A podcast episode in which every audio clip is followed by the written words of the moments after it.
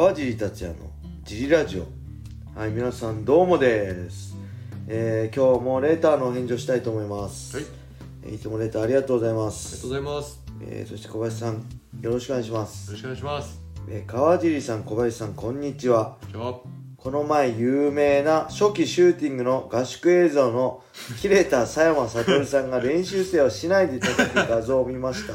はい、昭和の体育会系体育的な体育会系的な雰囲気の伝わる映像だと思いました、い。ここで質問なのですが川尻さんもこのような過酷なトレーニング環境下に置かれたこと切れたり切れられたりしたことありますか？佐山さんは練習に拍車をつけるためあえて切れたふりをしたという証言もされていたように思います。それではよろしくお願いします。はい。これちょっとさっきねはい。小林さんと見たんですよね今。はい、YouTube で。はい、これねはい、まあなんか言ってましたねアドレナリン出すためだとか、どうしでいきなり、はい。ビンタスもねもっと強く蹴ってみろっつって、はい。多くビンタして殺すぞって 言ってましたよた言ってました。ねねでその後の映像で小林さんも言ってたけどなんかビンタするの疲れたのかどうどうしたのかなんか市内に変わってましたよね市内で殴るっていう、はい。これどうすか小林さん。昭和これいつぐらいなんだろ昭和的ですけど、はいここれ別にアドレナリン出てないですよね。出てないし別に強く蹴れてないしよね。多分殴ってる側のアドレナリンは出てると思うんですけど。確かに。萎縮して蹴れなくなるだけですよね。はい。これね合宿とかもこういう僕ねこう大っ嫌いなんですよ。体育会系的な。はい、先輩はい。後輩、はい。絶対みたいな。先輩の言うこと絶対みたいなね、僕ねはい、もうそもそもはい、これもうこういうの関係なくしはい、こう指導者とかもはい、口だけのやつに多分我が強いに格闘家ってみんなそういう人多いと思うんですけどはい、あの例えばトレーナーとかがはい、あれやれこれやれって言うじゃないですか、よはい。く。それってあんまね僕ね反発しちゃうんですよ。お前できんのかよ。おお前やるお前できんのそれ。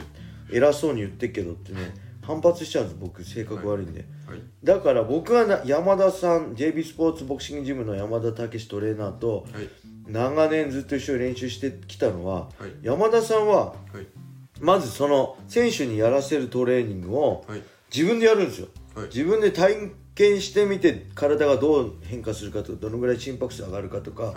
そういうことをはい、自分で理解しないと人にやらせないんで、はい。絶対山田さんがやお俺に俺とかそのボクサーとかはい、ファイターにはい、やれやれやれってまあやれとは言わないけど、やろうって言ってくれるメニューっていうのは、はい、あの山田さんがやってるメニューだし、はい。でもちろんそのややってる最中山田さんも隣で同じことやってるんであのいやこれ無理でしょって言えないんですよ、これ川地君これやってって言ったら、無理でしょって普通言いたいんですけど、山田さんやってるから、負けられないじゃないですか男として。だそういう人だからこそ僕は長年山田さんとコンビっていうか一緒にはい。トレーナーとして、はい、まあ、選手とトレーナーとして切磋琢磨してきた存在なんで、はい、本当にねこういうね、はい。い、や口だけの、まあ、田山さんが口だけと言わないです。はい。プロレスでね結果出してるから、ただこういう体育会系のはい、あのあれやれこれやれっていうのは。す。ごい。苦手だし好きじゃないし僕ねあのその木口合宿ってあったんですよ昔。僕まだアマチュアの時からプロデビューする前、木口道場で合宿とかしてたんですよ、はい、僕それマッハさん経由でマッハさんに誘われたことあったんですけど、はい、あのねあのーもうかぶり気味で断りました。行きません。川尻行くって行きませんって。かぶり気味で断るぐらい。もう昔からもうそれ僕全然強くないですよ。アマチュアの頃ですよ。プロデビューする前でさえもそういうのはなんか否定的で例えばはい、合宿ってめっちゃあるじゃないですか。多分それも1日何？5時間とかっていう多分さっき YouTube でやってたんですけど、はい。5時間1日5時間ぶっ通して練習やって、はい、でそれを合宿の期間例えば5日間だって5日間やりました。はい、そしたら体ボロボロじゃないですか。はい、帰って次の日練習できないじゃないですか、はい。多分23日休むと思うんですよ。はい、体の疲労を抜いたり怪我を多分はい。ハードな練習なんで怪我とかも痛めてるとこもあると思うんであのそういうのをはい、休む期間が絶対あると思うんですよ。あとはい。熱出ちゃったりはい。具合悪くなったり。はい。それだったらい。毎日淡々と当たり前のことを毎日週7日継続する方が僕い。いと思うんですよね、はい。例えば5日練習追い込んではい。3日休むより、まあ、はい。当時の僕だったらまだ20代で元気だったんで、はい1週間7日間毎日1日3時間ずつ練習した方がよっぽど強くなれると思ったんで、僕ねそういう合宿とかでなんかまあ式上げるのはいいと思うんですよ。何々次の何々ってみんなで例えば野球部とかグループ競技の人が、はい。次の例えば県大会に向けて頑張るぞって感じでしはい。チームワークとかチームの士気を上げるためにそういう合宿をやるのはいいと思うんですけど、はいまあ、ある意味個人競技の格闘技がそれぞれだってお互いにねはい。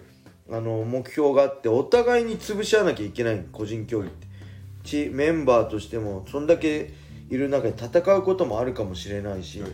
そういう中ではい。なんかなんだろうチームワーク高めるとかでもなく、はい。ただ単に強くなるためにとか、い。追い込むためにっていう合宿ははい。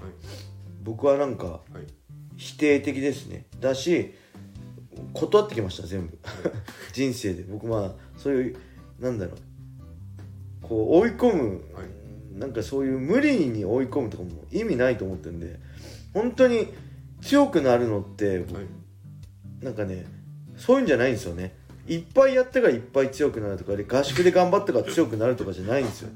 毎日はい。朝起きて歯を磨く。はい。寝る前に歯を磨くとか当たり前のことをはい。別に頑張って歯磨かないじゃないですか。淡々と歯磨くじゃないですか。はい。練習も強くなるために頑張るんじゃなくてはい。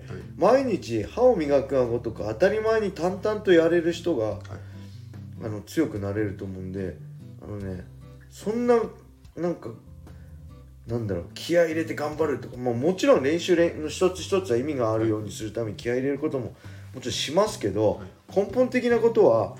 そうやって一日頑張るんじゃなくてはい。一日死ぬほど頑張るぐらいだったら あの1週間ほどほどに頑張った方がよっぽど強くなれるよって思うんで。効率がいいです。そう効率がいいんで、あんまりねそうなんかでも昭和の合宿誰が始めたんですかね？誰なんですかね？あの多いですよね。なんそう。か昭和前期には。あと走り込みとか野球部の意味のないはい。走り込み、ずっと足腰走ってますよ。足腰作るって作られねえよ。スクワットした重い高重量でスクワットしたらよっぽど足腰作られるよ。俺も中学校野球部の時とか真夏に永遠とランニングさせられてこれ意味あるの？って俺もう本当ねぶち切れそうで帰りたいぐらいだったんですけどあのそれも言えなくてなぜか走らされて意味あります？真夏に。おかしいですよねあれ。永遠とやらされてなんかねそれでもう違う部活のバスケ部の子はそれで具合悪いっつってんのに うあ気合だ気合が足りないとか言ってしかも昭和の時はあれ水も飲めなかったそうそう。それで倒れたんですよ。やバスケ部のやつ中学校の時なんか具合頭痛いとか言ってんのに気合が足りねえからだって言われて あの無理やり続けさせられて夏に。でぶっ倒れ熱中症でぶっ倒れて入院したんですよ。はい。そのぐらいなんかねなんか意味そういうのもあったから意味ねえなって当時から思っててなんでこんな暑い中ではい。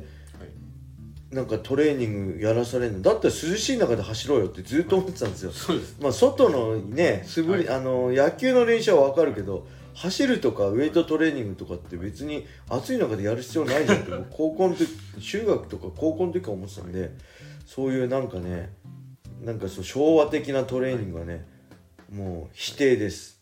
否定完全否定してます。川地さんの指導も昭和的じゃないんでじゃないですね。大ファイトボックスフィットネスも楽しくやってるんで、はい。ぜひ。興味がある人は ホームページからお問い合わせお願いします。いきなり「てめえもっと強く蹴れよ!」って往復ビンタしたりそれで本気しかよないんですよ。って言われたらもっともっとってあもっともっとは言うけど往復ビンタはしない。はい声では追い込むけど、はい。あの往復ビンタはしないんでぜひ興味ある人は ホームページから。危ないややばいよねつやばいやつです。もう。ドン引きだよね会員さんも。い。や大丈夫です。だからぜひねあの楽しく格闘技やりたい人は茨城県つくば市の並木ショッピングセンターにあるファイトボックスまでお待ちしてます。はい。はい。それでは今日はこんな感じで終わりにしたいと思います。皆様良い一日を。まったねー